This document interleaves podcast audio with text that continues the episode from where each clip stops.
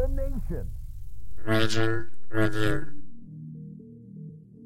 The Ragin' Cajuns will be a source of pride for this university, for the alumni, fans, and donors as we achieve success in the classroom, in the competitive arena, and in the community. It's about to get really fun. We're looking for dudes that will stand up. Well, Coach, let me tell you today, I'm here and I'm ready to stand up. And I challenge you, Ragin' Cajun Nation, to stand up with us. Stand up with us. Let's lock hand in hand and let's walk through the gates of Omaha. I love y'all boys. Let's grind every day starting today. Let's do it. Y'all ready? Oh Lord, ready. Who's that team ready? Who's that team ready? That's it. I got one thing to say right here. Cajuns win!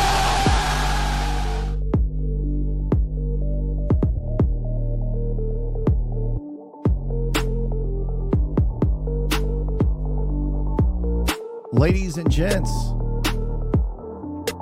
welcome into another edition of Rage and Review Podcast. Whole crew's here tonight, or this afternoon. I'm so used to having these late games that saying tonight just seems natural, but for once we're doing an early afternoon post game. Unfortunately, it's not a happy post game because we got our asses kicked, boys. Josh, as you can, if you're watching the live stream on YouTube, you can tell Josh is sitting in a vehicle right now, heading back to what I'm guessing is the hotel out in Tallahassee. So going to get some special insight from him as he was at the game. Jerry is in as well. Got his tech problems worked out, as you know, we typically do before we start these things, but we'll kick it to Josh first. Josh, man, that was tough to watch on TV. I can imagine it was a lot worse in person. Yeah. Tell us about your experience today.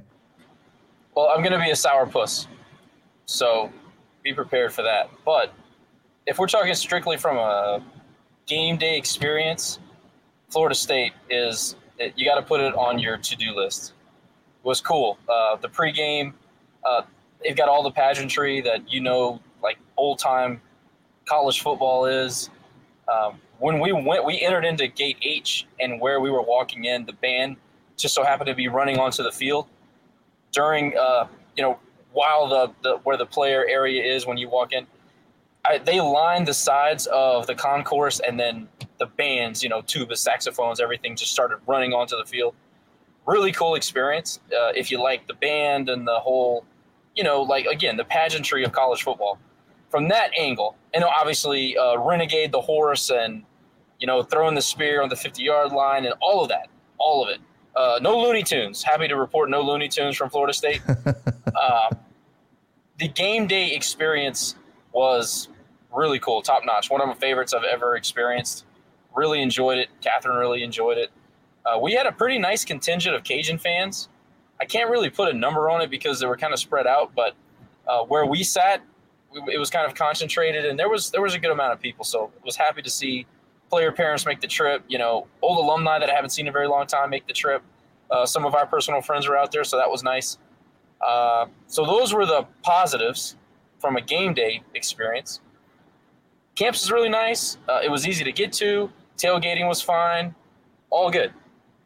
Everything else, not much to say that went well. Yeah, I was about to say, and then you get to the game part, man. Hard to watch, especially in that first quarter where we just couldn't stop them at all. Like there was nothing we could do to stop their offense. Our defense could just, and then offensively we come out and just look like a third grade team playing, LSU. I mean, it was hard to watch, man. No, I've never been a FBS quarterback, starting quarterback. So I don't know what it feels like to go out and play in front of 65,000 to 70,000 people screaming for their team. I thought that Chandler looked a little bit shaken early. I thought he played a lot better in the second half, for what it's worth. Now, you can say that's against their 3 and 4 deep and a bunch of freshmen. You can make that argument, and that would be correct. But in the first half, we missed open receivers, we made bad reads, we missed blocks. Running backs on a couple of occasions missed chips. Florida State is elite defensively. Their front seven is as good as we thought it was, probably better, honestly. But just too many misses. I was encouraged by the defense on the first drive. We forced them to the 3 third downs. Of course, we didn't convert on any of them. But you kind of felt good about the defense and their physicality. Florida State blew them off the ball. Florida State, when they came out and lined up against us, off their offense against our defense, like, for example, you saw number 14, and, of course, I always forget his name, but when he lined up against Eric Garrett, you know, I like to think that Eric Garrett is one of our, if not best defensive players, he's one of our most reliable defensive players. When they lined up man on man, there was a foot and a half of difference in size. And not to mention Jordan Travis and all of his abilities and his athletic prowess and the way he throws the football. I mean, they're an intimidating team to look at. So from the jump, it was not very promising. And I know we'll get into more detail later, but just from that very initial impression, they are a good football team. Yeah, and that's what worried me going in is that, again, we have a young offensive line that's been beat up, and then you have an injury. Carlos Rubio didn't play today, so that just added on to how difficult things were going to be. But I get that, you know, they lost some questionable games earlier in the season that you're like, oh, well, they lost to Jacksonville State last season.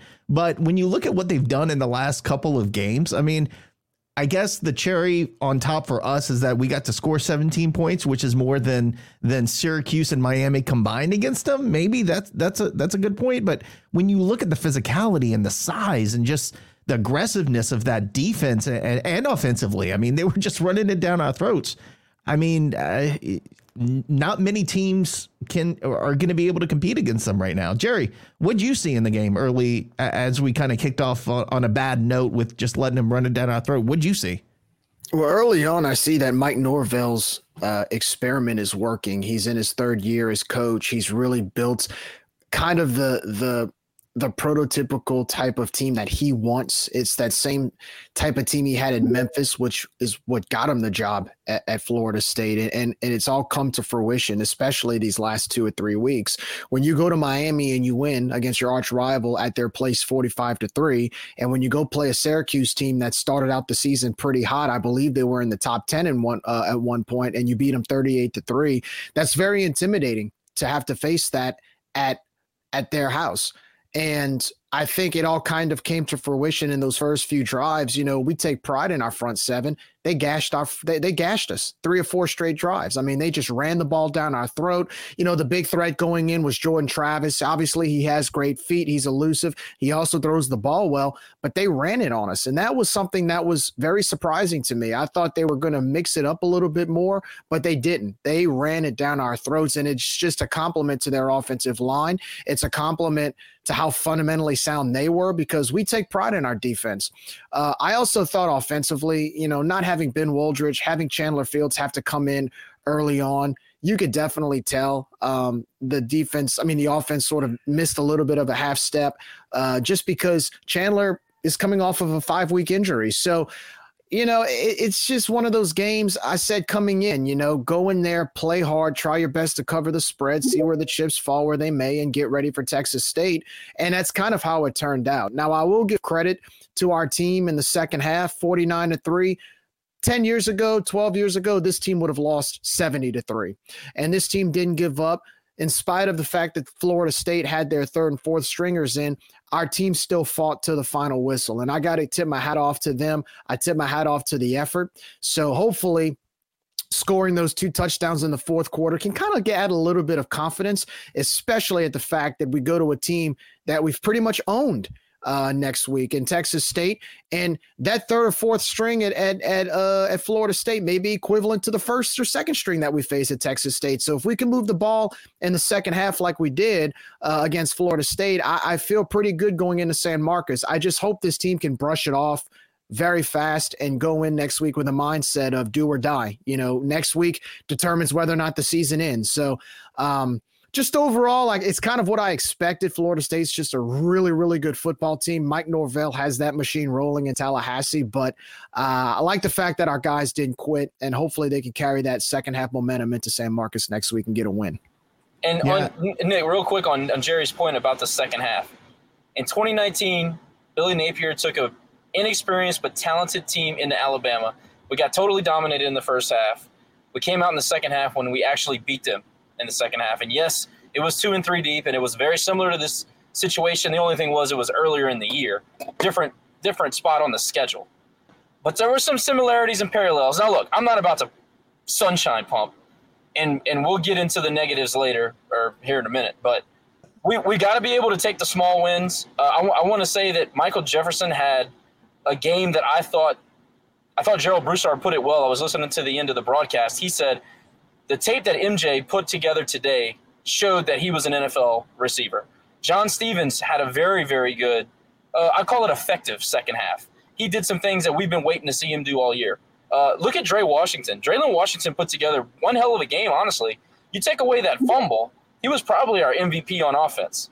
So I just want to make those points real quick before we move on. And, Jerry, it's a good point about the second half. Yeah, and that was important to me too, Jerry.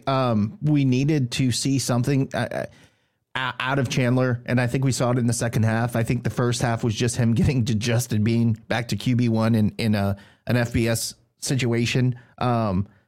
Josh, before we go, Terry has requested to speak. And by the way, all of you on our Twitter space, if you'd like to speak, please request. We'll go ahead and give you guys the floor in a couple seconds. Also, if you want to call in, I'm going to throw up the call-in line for you guys watching on live stream. But I will not be able to take the call live, so please leave a message. I will go ahead and play that for the boys, and we'll comment on it. But let's go to the Twitter space. Terry Johnson, you're up. What's going on, man? What do you think of what you saw today?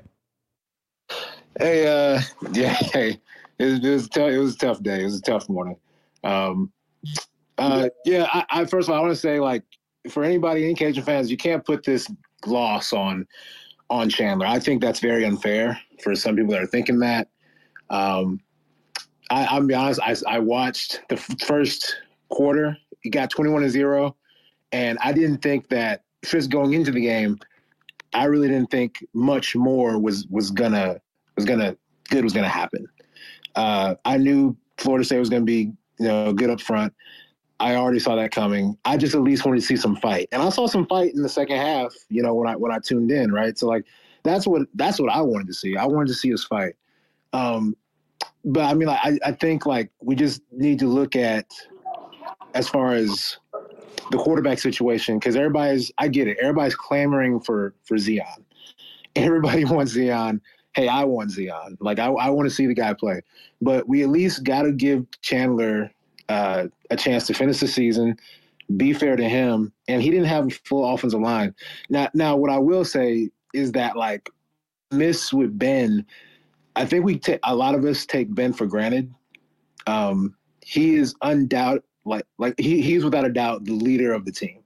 I don't think anybody disputes that. He leads this team. He puts everybody on his back. He does a great job as far as like managing the drive, and he makes good decisions. He's big, he's strong. And I gotta say, I don't know if y'all remember on that it was 14-0. It was right before they weirdly gave us the first down. Then they wanted to measure. Like y'all remember that? Oh yeah. They measured it. And then, which I've never seen before in football at any level, they buzz from the top to review. Like usually the coach will challenge, but I've never seen them measure and then say, "Well, hold on, the booth wants to review this." I've never seen that. It was the dumbest thing. But before that happened, right? It was third and it was like 3rd and 3. I saw Chandler try to run for the first down, and I get it. He's like the lone starting quarterback as of right now. Zion's behind him. I don't see him put his body on the line to get that first down. He looked like he was like scared to go through the hole. If Ben was out there, Ben would have lowered his shoulder and gone through the hole.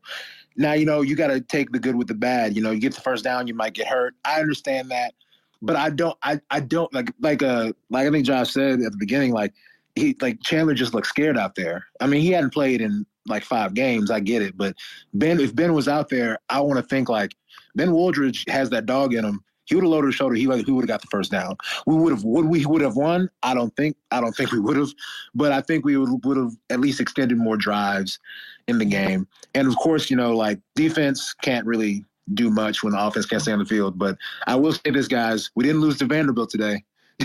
Yes, that we did not do. How about that? How about that? We lost to the number 23 team in the country. We did not lose to Vanderbilt. Insane. I'll tell you that. What's insane about that game, Terry, there's one of the touchdowns from Vanderbilt. Now, we didn't make any blunders like this today, but On a punt return, Florida's return man calls a fair catch at the 5-yard line, muffs the return, and Vanderbilt recovers it in their end zone for a touchdown. I'm just like, oh my gosh, could you imagine if that would have been a snowball effect for us today, if we did something like that? Got a lot of work to do in Gainesville. Yeah, and so I'll say this, man. Like last thing I was gonna say is, I love Dez. I love this team. I wanted to see heart, and in that second half, I saw heart. Like you can't get mad when obviously the other team is more talented than you are. Can't get mad about that. Like I mean, I've gone out there and I've been skull drugged before by a team better than me, and I couldn't whimper at the fact that, oh man, we should have won. I mean, like you just got to admit that when you've been had. I mean, but you know, I do need to see a little bit more out of the starting quarterback putting the team on his back and going for that first down. But like I said, we probably still wouldn't have ended up in a good spot anyway. But hey, we'll get Texas State back next week. I got faith in them. I appreciate it, Terry. Thanks for chiming in. No, I agree with you, man. At the beginning of the game, Chandler looked rattled. He looked like he was scared. I mean, if you have that defense going up against you, I guess I'd be scared too. So that's not something to be ashamed about, but I think he recovered nicely. And I think, we scored 17 points against them. That's more than double what the other teams have scored on them in the month of November. So that's something to look forward to. But again, our biggest game of the season is going to be next weekend at Texas State. And it's a must win if we want to keep this thing rolling. And, I mean, Jerry, do you think did Chandler show you enough tonight to tell you that we're coming out against Texas State firing on all cylinders, or do you still kind of hesitate going into that game next weekend? No, I think Chandler can get it done against Texas State. Look, we played a defense that had basically shut down the school across the basin. We played a defense that only gave up 6 points in the last 2 weeks combined against Syracuse and Miami on the road. I knew Chandler was going to have some trouble. I mean, again, it's his first game back since late September or early October.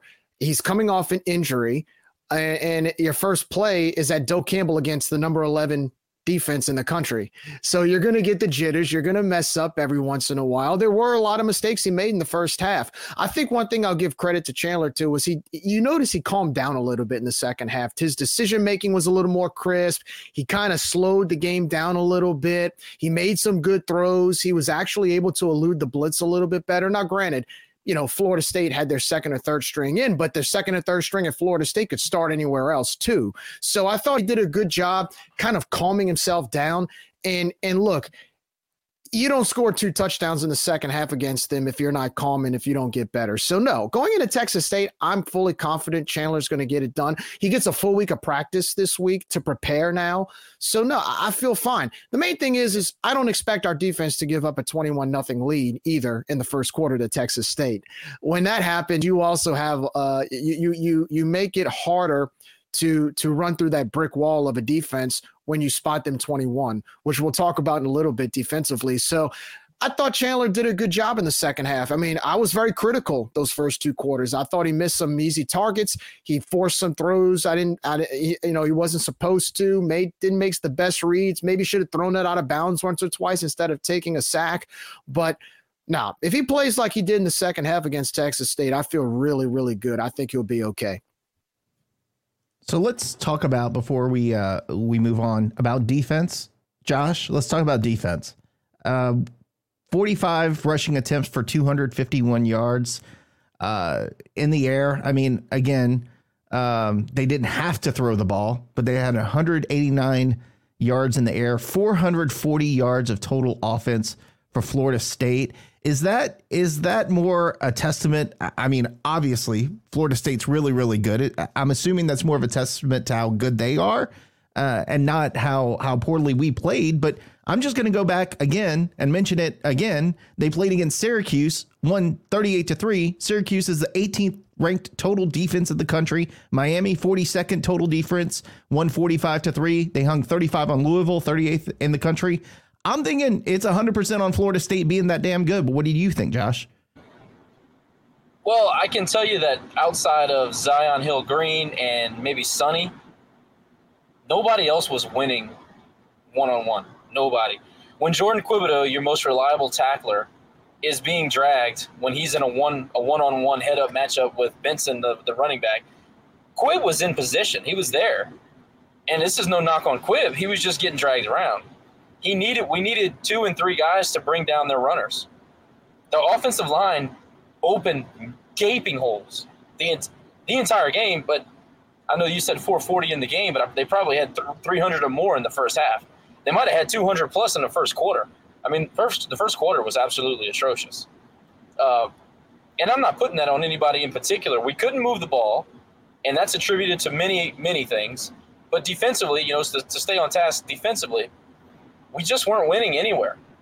Their offensive line dominated. Their quarterback is elusive. Even when we would flush him out, he was able to make plays. And even when he didn't throw accurate passes, his receivers were making catches. So you got to give a lot of the credit to Florida State. I think Terry nailed it when he said you can't blame any one particular guy or one particular position group, because at the end of the day, we were better. They were better everywhere. That's just the bottom line. Even like Jerry said, into their 2 and 3 deep, they were better. So we were getting beat. Now, second half, everything changes when you're up at half. What was it, 35-3? Everything changes. The game changes. The game flow changes. The way you approach the game changes. I think Chandler was able to settle in because he hit a couple of deep balls, softened up the middle of that defense where they had to respect the deep ball. That's something that Ben goes into the game, and the threat is there from the jump. I think as soon as they saw Chandler, they said, hey, you're going to have to beat us. You're going to have to beat us deep, or we're going to stop everything and push everybody up front. I thought that was very obvious early on. They were so fast out on the edges. And look, our guys really didn't make plays. I didn't think the offensive game plan was too bad. I didn't think it was vanilla or anything like that. Just name somebody who went out and made plays. Draylon Washington is the only person that I can think of. Williams had a couple of nice carries. Chris Smith was basically he was a non-factor. Mike Jefferson, again, he was effective. Stevens in the second half, effective. But nobody went out and wowed you. Nobody went out and made plays. But I'm sorry, I'm kind of getting off topic. Defense. We just got beat, point of attack, the entire game. Or when the game was in doubt, at least. Point of attack, assignments. I just didn't see a whole lot of winning. That's just the truth. I didn't think we came in – like, I don't know if we really came in with a really good game plan schematically. This is probably the first game. And look, credit Florida State's offense. They're a high-powered offense. But if you notice a lot of their – like when Jordan Travis would throw or get a pass off, it seems like their receivers were on an island by themselves.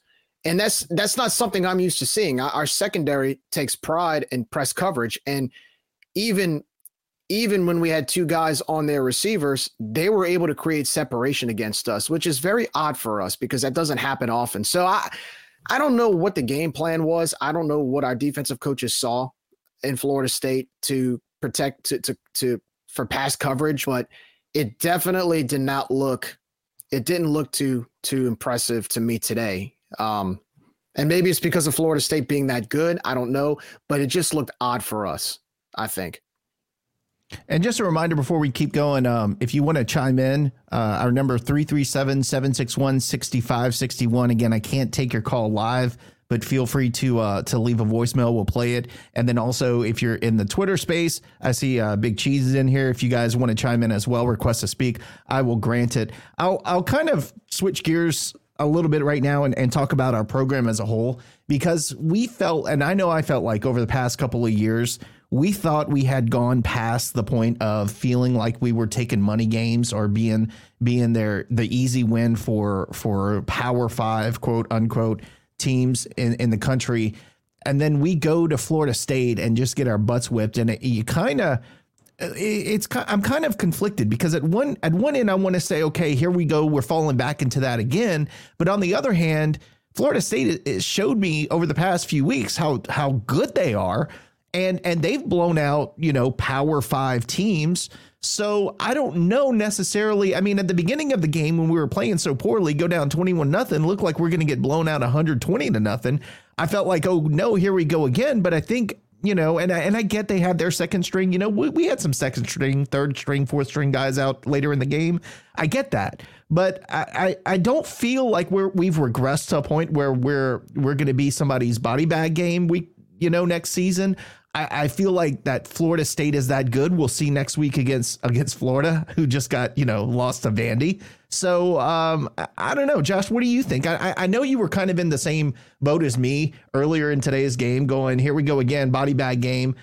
Do you think we've regressed as a program, or do you think this is a one-off, you know, just happened? Florida State just happens to be that good this year? It's a good question because it's hard to say. Florida State is smoking hot right now. It feels like they've really hit their stride back as a power program. And it felt like we just got a gut punch when we got the news about Ben on Tuesday. It felt like, you know, we were playing good football, and I made that point on the preview. But if you go in there without your leader, I mean, that changes everything, right? It's a road game. It's a late season non-con game. It's a little bit different on the schedule. I don't know, Nick. I think it's a good question. I like to use Mississippi State as a really good litmus test for this team. When we were on the up, right, when we were starting to come up under Billy, we went to Mississippi State and we got totally throttled by a good Mississippi State team, but they weren't great. They were good, not great. Now they had that great defensive line, and half of those guys are in the NFL. That first time we played Mississippi State in Mississippi State, but they crushed us. The very next year, we went into the New Orleans Superdome, the Superdome, and we could have won the football game. And it felt like it was a clear line of demarcation from a program that was learning how to win and learning how to be successful to a program that felt like it should win games like that, or it should compete at least. And that was on the rise, right? And there's sometimes as fans where we catch ourselves trying to hold on to that, where we're hoping that we're not regressing at all, but certainly we don't want to go back to 6-6 bustle days. You know, I know that's kind of a joke among fans, but it's hard not to sit in that stadium and watch the first 15 minutes of that game and not feel like, wow, we've fallen off of a cliff. It's hard not to watch that and not think that. And I'm just being honest. Again, they had superior athletes. I thought they had a superior game plan offensively, to be honest with you. So I don't know. I don't know. I'm not going to give a yes or a no. It's certainly concerning. But Florida State might be a whole lot better than we think. I think that they might be getting better as we speak at hitting their stride. Yet to be determined. Maybe Jerry has a little more of a cogent thought. Well, I think, first of all, and we've said it all season long, I mean, this is pretty much the tale of our year. You know, Dez took over a team that had to replace over 20 coaches. Then you have 8 or 9 guys going to the portal. You have a bunch of people that, you know, basically, I mean, they're starting for other teams. I mean, we lost a lot of guys. So have we regressed as a program? I wouldn't say regressed in a way where expectations are down or the standards down, but I think as a whole, honestly, I think, you know, we've regressed it this year just because of the circumstances, not because our program's going down. You know, the verdict is still out. You know, Dez can come back next year and go win 10 games, right? So I think I can't say we've regressed as a program yet. I think we have to give it another year or two to really find out. As far as Florida State, look, Florida State, they're 8-3 right now. 2 of their losses, one was by 6 to Clemson. The other one was by, I think, 2 to North Carolina State, and they were driving on that last drive into NC State territory on the road, and Jordan Travis threw up a prayer that he should have never thrown, and it got picked off instead of kicking a game-winning field goal. So they lost 2 games by a combined score of 8 points. They also beat LSU. So this team, and you again, you've seen what they've done these last couple weeks. This team is good. And with all of the circumstances that we've had to deal with this year, the adversities we've had to face, these close losses, just the coaching turnover, the roster turnover, and then you go play a team that even in their losses lost to the best of the best and beat some of the best of the best, it's ripe for what happened today. That's why when I went into the game, I said, let the chips fall where they may. You never know what's going to happen. But at the same time, I wasn't going to be too upset if we came up short. I think for me, it was almost, I was more concerned about the effort, where we're going to put effort out there. In the first half, it didn't look like we put too much effort in there, but that's also a compliment to how good Florida State is. It was when in the second half, when I started to see the way we kept fighting and kept battling. Again, that makes me feel good going into next week. And back to your original question of regressing as a program, when you play like you did in the second half today, it goes to show you that we still have standards. We still have standards that go a long way. We still have standards to show that we're not going to quit on somebody. We still have standards to show that it doesn't matter who we face, we're going to play you to the final whistle in spite of the score. So again, we have a chance to still salvage this season, but you played a team right now in Florida State. To me, if you took, I know they're ranked number 20. I think they're a top 15 team, to be honest with you. I know the record that the ranking kind of is determined by some of their losses early on. But if you take the last 5 or 6 weeks, they're a top 15 team. And if they win next week against Florida, they may be that top 15 team. So we just ran into a buzzsaw today, I guess is the best way to describe it. And I think you go back and you look, I mean, the football team last year, Florida State, 5-7, losing to Jacksonville State, getting crushed by Wake Forest, losing to Louisville. And you know, I mean, you look at that team and it's the same. It's like us. It's mostly the same guys. They lost some key players, but they came out and they look like a totally different program this year. So last year we were licking our chops, man. We were going, it's time to go. We're going to, you know, we're going to get them. We're going to take them on. We're going to kick their ass in almost said Gainesville, but Tallahassee. And then this happened. So, yeah, I mean, I didn't see it coming. This year, I thought we'd be in it a little bit more. But again, this week, I didn't feel good about it. Let me make another point real quick. Take our team in 2010. We go 3-9. We lose to Western Kentucky, a team that had just joined the FBS on a 28-game losing streak. Okay. We lost a bunch of games that we should not have lost that year, which would mark the end of Coach Bussell's tenure. The same exact team the next year goes 9-4, comes within one game of a conference championship, and finishes with a W in the New Orleans Bowl in epic fashion on national TV. I see similarities with Florida State there. Same team, different mindset, different coach. Now, granted, Mike Norvell lost to Jacksonville State, but what I'm saying is it just goes to show you he's getting his team here now. He's established his program, his players, his scheme, his expectations. It's taking them a little bit longer, but I see similarities there from a year or two removed from losing to Jacksonville State. Even though it's technically the same roster, the mindset, the attitude, the expectations, and the standards are definitely different, and they've come to fruition. And that's what you're seeing now with the Noles. And I think the point I was trying to make is that, you know, we're in year one with Dez. I mean, we have the potential to be that good again next year, like we were the last 2 years. But we've got to give our staff time. First of all, we got to get a full staff. Second of all, we got to give them time, like Norvell did, to get his players and his system really entrenched into that program. I see Terry wants to speak. Terry, what's on your mind, man?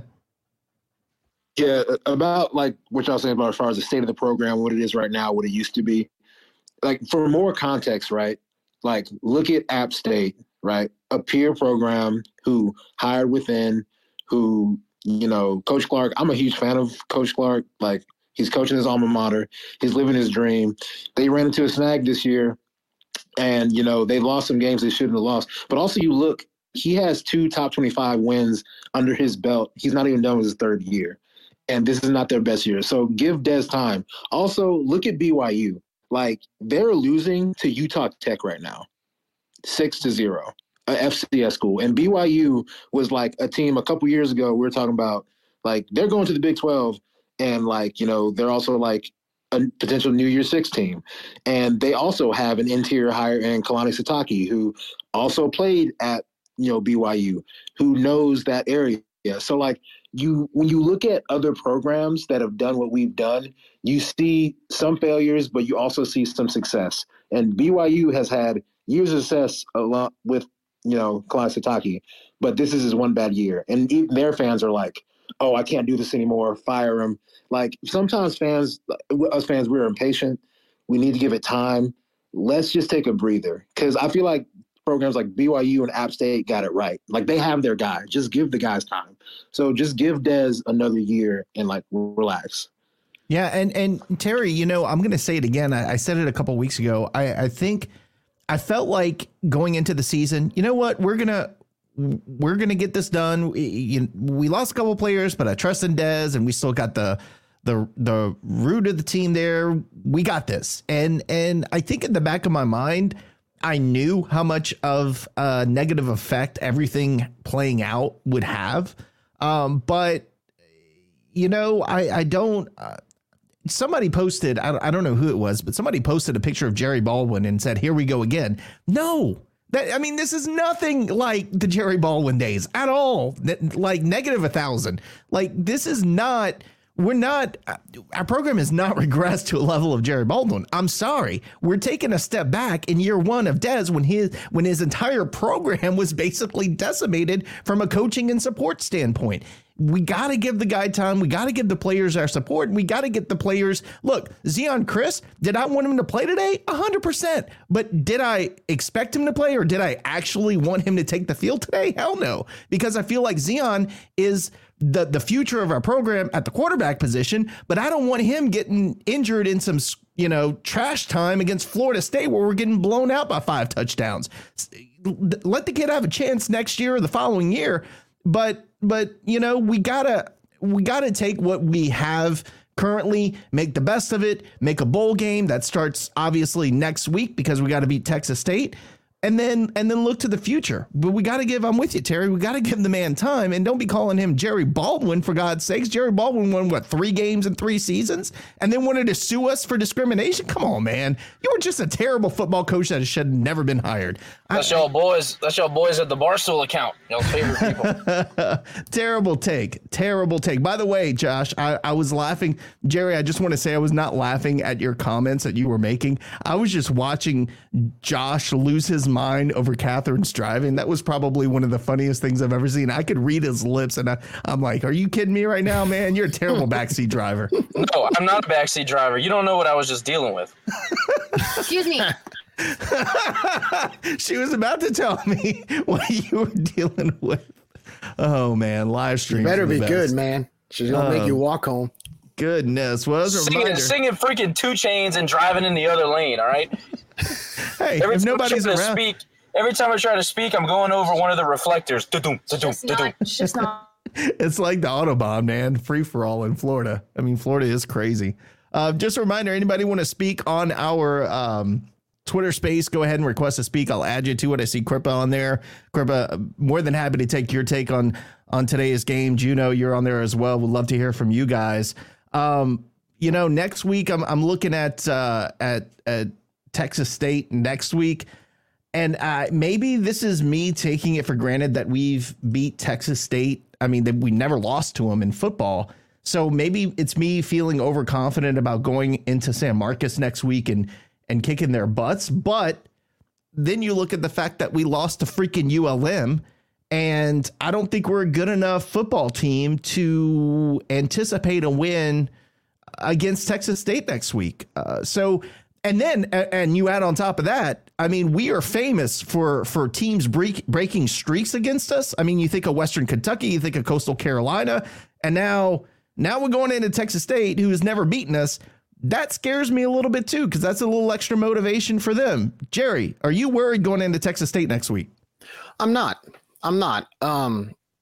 Because I just feel like it's this game can determine your season. And really, if the guys really want it that badly, they're going to go out there and get it done. I mean, there's nothing that's beyond my control. It's beyond any of our control. The guys just have to go out there, have a good week of practice. And if they're hungry enough to win it, they'll take care of business. And look, Texas State, they're already at the point where their season's pretty much done. Next Saturday, in spite of wins or losses, next Saturday is their last game. So we have something to play for. They don't, other than pride. So for us, am I scared? No, because I think our guys are going to get it done. And you know what? If they don't get it done, then, you know, it is what it is. But if they're hungry enough to do it, they will do it. So You know, that's beyond my control. And of course, I would love for them to get it done because I think this team deserves a bowl game. But that's up to them. That's up to them. They're the ones that will determine that fate. I think we need it. I think we as a program need this win. We need to get it. And again, I don't know what the bowl picture looks like. So I don't know if 6-6 is good enough to get us in a bowl. I would assume we're going to get in.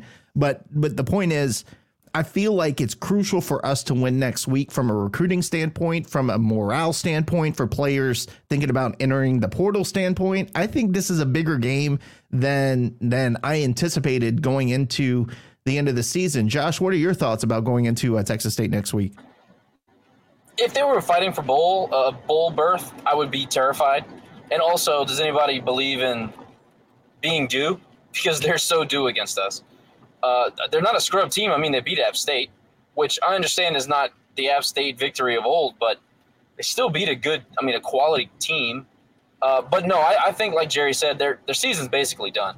So what are they really playing for? I know it's some pride at this point, but I think we're more talented than they are at this point, and I really don't see them playing all that inspired football because, you know, what are they exactly playing for? I don't know. Maybe it's senior night for them. Maybe that matters. I don't know. Am I worried about it? No. Can we lose the game? Of course we can. But I don't expect to lose. I'm not particularly worried about the game. Not like I was a few years ago. Like there was a time a few years ago where I thought for sure, like the streak was over. But I don't think that this year. So no, I'm not worried. Maybe it's just my CDS coming back. I don't know. It just I have a touch of it. I have a touch of it. So I get it. I'm with you on that. I mean, it's crossed my mind. Like it has crossed my mind after the game against Troy. Like, could we go to Texas State? Because the way after beating Georgia Southern, we kind of knew that our season was going to be determined in San Marcos. I mean, we all kind of knew going into Florida State, it would take a miracle to pull it off, but it all came true. And I'm not, the reason why I'm not as worried is that I think the way you salvage this season, the players have to be the ones to step up. They're the ones that have to salvage it. You know, we as fans can talk about it. We can discuss it here on this platform. We can talk about it in the bars, at the restaurants, at our homes. But until the actual players go out and execute on the field, that's what salvages it, because it shows that they want to get it done. They want to win that game. They want to finish strong. And I know Coach Dez has alluded to that a few times. Like, look, we want to give the fans something to be proud of, and these guys want to finish strong. They're still hitting practice hard, even up till this week. So they're hungry. If they're hungry, the result. It's like if you study for a test, you study hard enough, the test is going to answer itself. You know, because you're prepared. I think that's where we are. And one thing that was great today, if you want to talk about a big victory, no major injuries. I didn't see anybody. I'm Josh. I don't know if you saw something at the game, no major injuries. So we should, you know, of course, the tragic thing with Ben, but outside of that, as far as who played today and who's going into next week, I mean, I would think our depth chart should look very similar. So I think, if I remember correctly, and I have to go back and look in the Twitter account, but I think they did make mention that one of our linebackers was on the sideline in a sling in the late third quarter, early fourth quarter, but I don't remember who it was. But I think that was the only injury that we had this game, right, Josh? I think that's correct. Also, there was some shuffling on the offensive line. So I don't know if it was just – I know that Hudson went to right guard. I don't know if there was an injury that we missed or if they were just trying some stuff out, but Dirty Dave did move over to right guard, and I don't know if Jackson went to center or if Jax Harrington went to center or if they pulled him or if he got hurt or what, but that did change in the game. Yeah. Well, all I know is, again, next week is huge. We got to get that win. We got to get some momentum going into the offseason next year. So a win next week, a bowl win would be nice. I don't care who we go, where we go. You can send me to the Bahamas or Bahama Bowl or Independence Bowl or wherever bowl, and I'll take it at this point. I want to see some more football. It's crazy to believe. Dude, doesn't it feel like yesterday we blinked and we were starting this season, and all of a sudden, like, now we're talking about the last game of the year? It just feels like it just went so fast this year. Is it just me? No, now we're finding ways to not talk about sports we don't want to talk about. So what are we going to do for 2 months? It's like... You know, how do we? We're gonna do my trivia show. We're gonna have a Raging Cajun trivia. We're gonna do that. We're going to preview next year's roster. We're going to talk about baseball. Hey, by the way, speaking of that, I know this is a little bit off topic, but shout out to volleyball. They went down against Texas State yesterday, played hard, did win a set. Well, I think they won the second set, but Texas State is ridiculously good. So shout out to a good effort, good season, and maybe having a conversation with a representative from the team soon. Man, that'll be fun. I think they're going to be crazy good next year. Next season is going to be fun to watch with the volleyball team. They're on the up and up. The atmosphere at OK Long's been a lot more fun. And volleyball has actually been very exciting for us over the last few seasons. Coach Gray has them going in the right direction.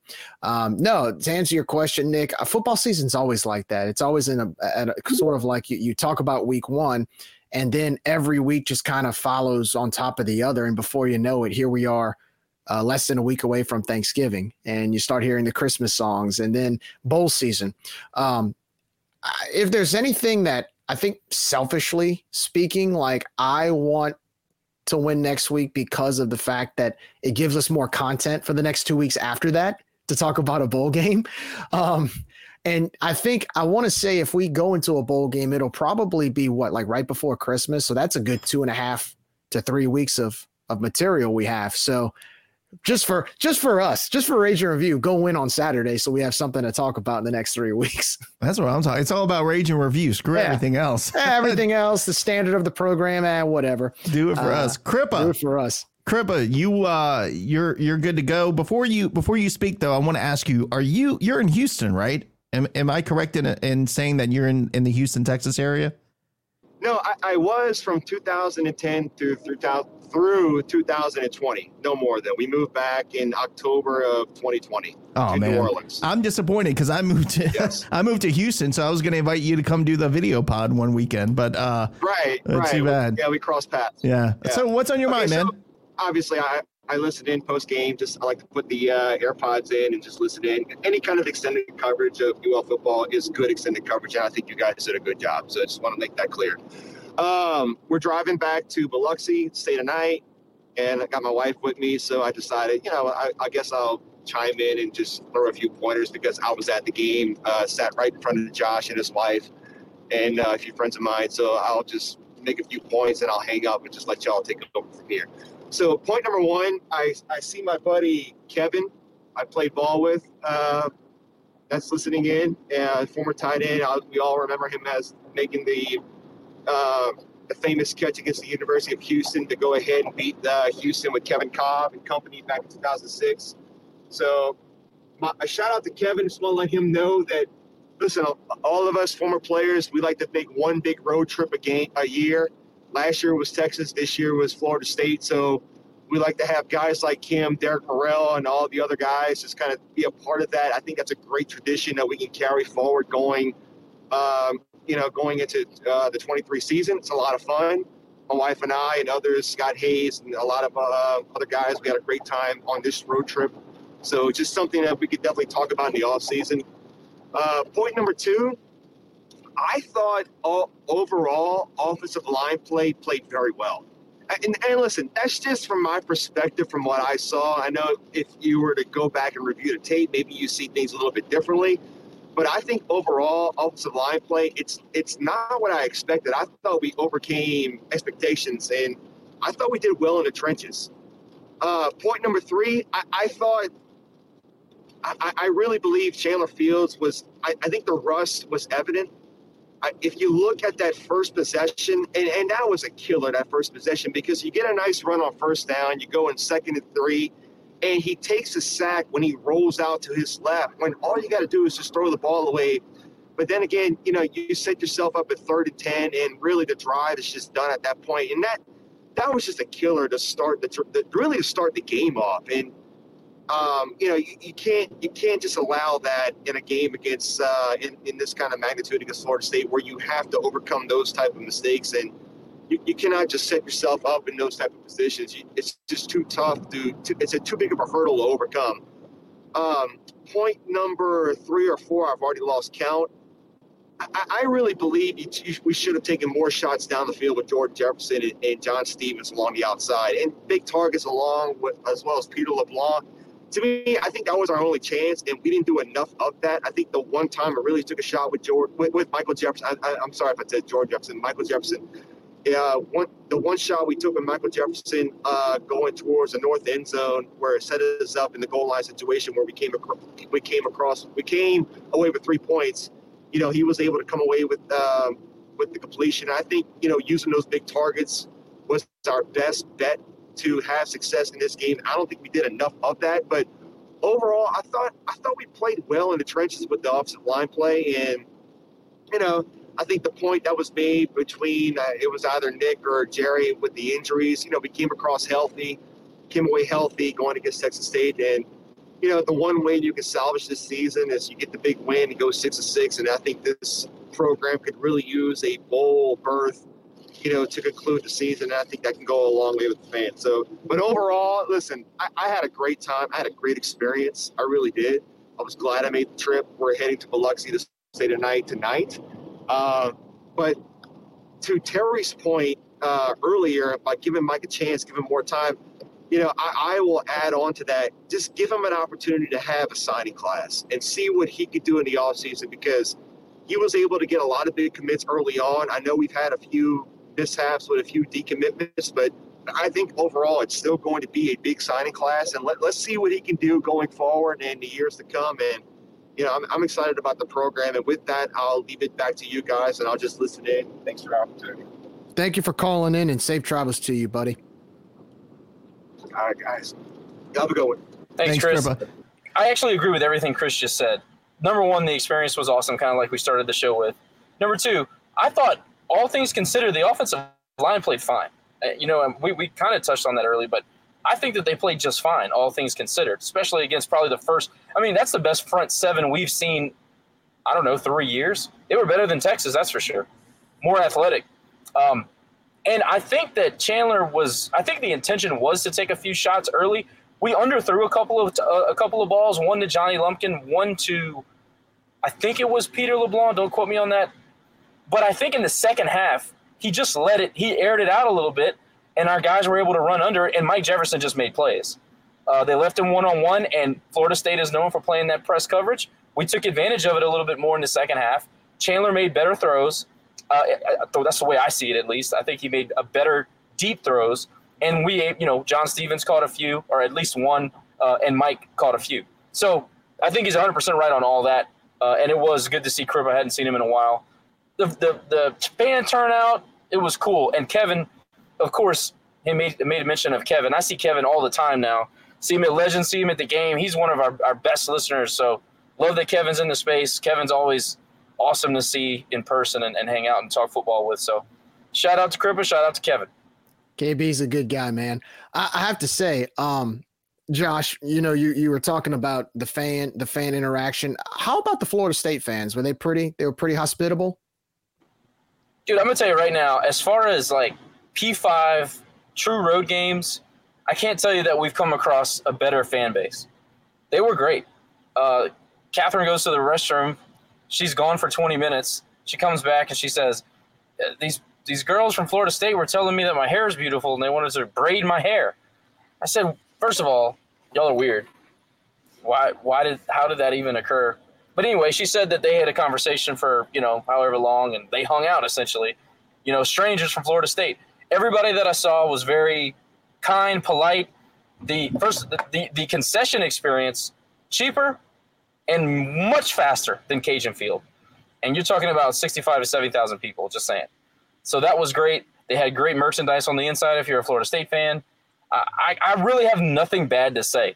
Their tailgate lineup was great, the way they had it all laid out. Campus was real clean. It was nice. It was newer in College Town. Like Perry mentioned to you guys, we should check out College Town. That was nice. A little bit newer, similar to Perkins Row. We kind of talked about that. Some cool places to hang out and eat, sports bars, restaurants, all that stuff. It was great, man. I have absolutely nothing negative to say about the experience in Tallahassee. And, you know, pardon my ignorance, but, like, I didn't know that Florida A&M was right next to Florida State. I didn't realize they were literally, like, lined up right against each other. Like, their stadium is, like, 5 minutes away from Doe Campbell. I didn't know that. Yeah, it was. we didn't really run into any A&M fans, Florida A&M fans, and I don't know if they're off today or if they're in another town or city playing their game, but it wasn't like an overwhelming crowd. We didn't even see the university, so didn't really have much of a experience with that. But yeah, it's literally right there. It's not like a Southern LSU situation where, you know, it's literally across town. They're on top of each other, but, you know, we didn't go on that side. Yeah, Chris mentioned, I think, on Twitter earlier in the day about Florida State playing our fight song in pregame or something like that, and that gave me memories back of Nebraska. I don't remember why I was with the team for Nebraska, but I remember Scott Prather being on the bus. I was on the team bus, and like you go to Nebraska, and of course we got our butt whipped because we were not great at that time, but we were on the team bus. And like everybody, first of all of Nebraska is super nice. All of their fans were super nice. The worst thing somebody did to us as we're on the team bus pulling into the stadium was going, and that was the most trash talk we had, was a thumbs down from a Nebraska fan in the team bus rolling into the stadium. So I guess this kind of, when he made that tweet about them playing the pregame UL fight song, and Nebraska does that too. It kind of gave me memories back in the Nebraska days. Tennessee does that. It was weird. It caught me off guard because their fans or their band was on the field, and I started hearing the Cajuns fight song, and it started looking around like, is that us? Or it was actually Catherine who said their band is playing our fight song. I was like, oh, that's pretty cool. Yeah, but the only amount of heckling that we saw was there was just one guy like 8 stories up on it was almost like a dorm, but like a student living area. He was on the balcony, had a shirt off, saying, whoa, you know, that was it. That's kind of, you know, when you're able to go to other places, especially Power 5 schools, one thing you always wonder is like, are the fans going to look down on you, or are they going to treat you well? And most of my experience has always been that way. When we went to Tennessee, like I mentioned, their band played our fight song, and their fans were very hospitable as well and were very welcoming. That was when I was a student manager back in 2007. Of course, Dez was the quarterback. But, you know, it's funny because you see all of these games on TV. You know, Doe Campbell, we've seen him on national television, and then you get to experience it firsthand. And it makes sense, besides their winning traditions, of why these broadcast networks like to televise those games, not just because of the quality of their team, but that welcoming atmosphere of their fan base. I'm sure those broadcasters go and they always talk about, well, they treated me to this, or they invited me to this tailgate and this and that. And so as Cajun fans, that's one thing I always enjoy when we play a Power 5 school, is to experience that ourselves and see it ourselves. And I got to experience that as a student manager when we went to South Carolina as well as Tennessee. Yeah, and I'll just say I had every intention, before I realized that we had an 11 o'clock game, every single intention of going to the Texas A&M game today and wearing App State gear. Swear to God, I was going to do it. And I don't know, Josh, I know you haven't seen it. Jerry, I don't know if you kind of caught glimpses of that game. Oh, They probably had 12,000 fans in that stadium. No, I mean, retweet. Go on our Rage and Review Twitter, and somebody did a panorama of the crowd right at the opening of the second half, the kickoff of the second half. There were less people. I guarantee you there were less people in that stadium than our game against Troy. Wow. I kid you not. And if you go on Rage and Review's Twitter, it'll say, if anybody's concerned about our attendance, we can always beat Texas A&M. Yeah, I would have totally. I got a whole App State shirt in my closet ready for today. Unfortunately, didn't get to troll the Aggies. They troll themselves though with their play lately. But going back to what Chris said, look, Chandler got better as the game went on. He had, like you mentioned, Josh, he had 2 wide open receivers. He had a receiver and a blocker. He could have ran for 50 yards and just totally missed that pass. We had a. It was Nick. That was the epitome of that game. I know. You got two wide open receivers. Obviously, something went haywire there, but the only place you can throw it to miss both receivers, he found it. Yeah. And that was like the low point, I think. But it's like you had to try to throw it between the guys. You know what I mean? So Yeah. It was one of those days. And then he followed that back up by having a wide open receiver at the goal line, then throws it to the back of the end zone in double coverage. And I'm like, what? I'm screaming. My poor dog hid from me. Are you talking about the Aaron Rodgers play? Yes. Oh, my. He walks into the end zone, man. Yeah, in the flat. But you know, again, first half jitters. I allude that to the fact that he was just trying to get adjusted. He looked a little nervous those first few drives. There were some places he could have thrown the ball out of bounds, took a sack instead. Yeah, look, he's going to look at that on film tomorrow and probably want to pull his hair out. I'm sure, again, he gets a full week of practice this week. I don't expect that type of first half performance in San Marcos. And also, too, again, they're not we have to really implode to allow Texas State to go 21 skunk on us in the first quarter. I don't see it happening. But our offensive line, to Crippa's point, don't y'all wish our offensive line would have played like that the first half of the season with what they've done now? How did Southern miss? I think that they've grown up a lot since then, though. So I'm not gonna do that. I think that they've improved, and they needed those failures to get to where they are now, I think. But to Chandler, like talking about Chandler, I'm not worried about Chandler. Look, he missed some guys. Don't get me wrong, but zero picks. Zero picks is important to me. We can win with Chandler at quarterback. I know the point you're trying to make. And look, that wasn't a bash at Chandler. I'm just the point I was trying to make with my comments about him missing open receivers is that he didn't do that in the second half. He got better as the game went on. He settled down. He settled into the role. And that gives me confidence going into Texas State. Look, I expected – I don't want to say I ever expect a loss, but I just felt like this matchup was not good at all. Coming into this game, I had no confidence. And obviously it played out as I thought, unfortunately, but like Crippa said, like you said, our lines played better. They played well. I think we got beat because one, we were undersized at the linebacker spot. And I mean, most linebackers are undersized when you're compared to 6'6" tight ends and wide receivers. So we just got bullied at the point of attack when they were hitting our players. But I don't know, man. Everything scares me this season. I am confident we're going to go into San Marcos next week.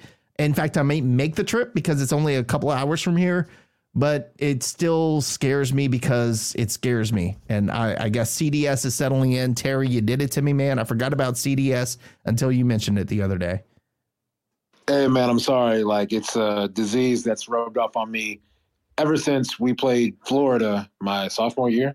I was like, that's when it happened. That's when I fully got CDS. Sorry. Oh, man. That was tough. I remember I was living in a one-bedroom apartment in Baton Rouge, of all places. And I actually had Purple and Gold fans texting me going, why did y'all lose? We were pulling for you. And I was like, bullshit, y'all weren't pulling for us. You never pull for us, but whatever, man. Yeah, that was a heartbreaker. But, you know, things happen. Josh, so one of our buddies is asking, are you staying in Florida? Joshua, are you staying in Florida tonight? What are your plans? If you can hear me, I am. I'm going to be in Pensacola a little bit later.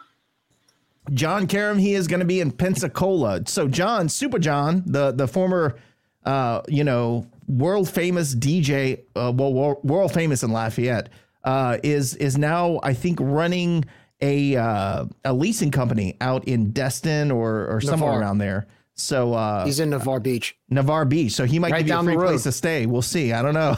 he's Josh. He'll be like 15, 20 minutes down the road from you, man. There you go. Navarre Beach. He confirmed it. So you might be staying for free on the beach tonight. We'll see what he can do for you. Yeah, we hung out with John at the last home game. It was a good time. Good to see John. Right. As always. Good man. It's always good seeing John. That's right. All right. Final thoughts from you guys. I know it's we usually go a little bit longer, but it is early afternoon, which is weird. I know we got things we got to do. I know Catherine's got some more bad driving to do this afternoon. Jerry, your thoughts, final thoughts for today's game. Looking forward to next week.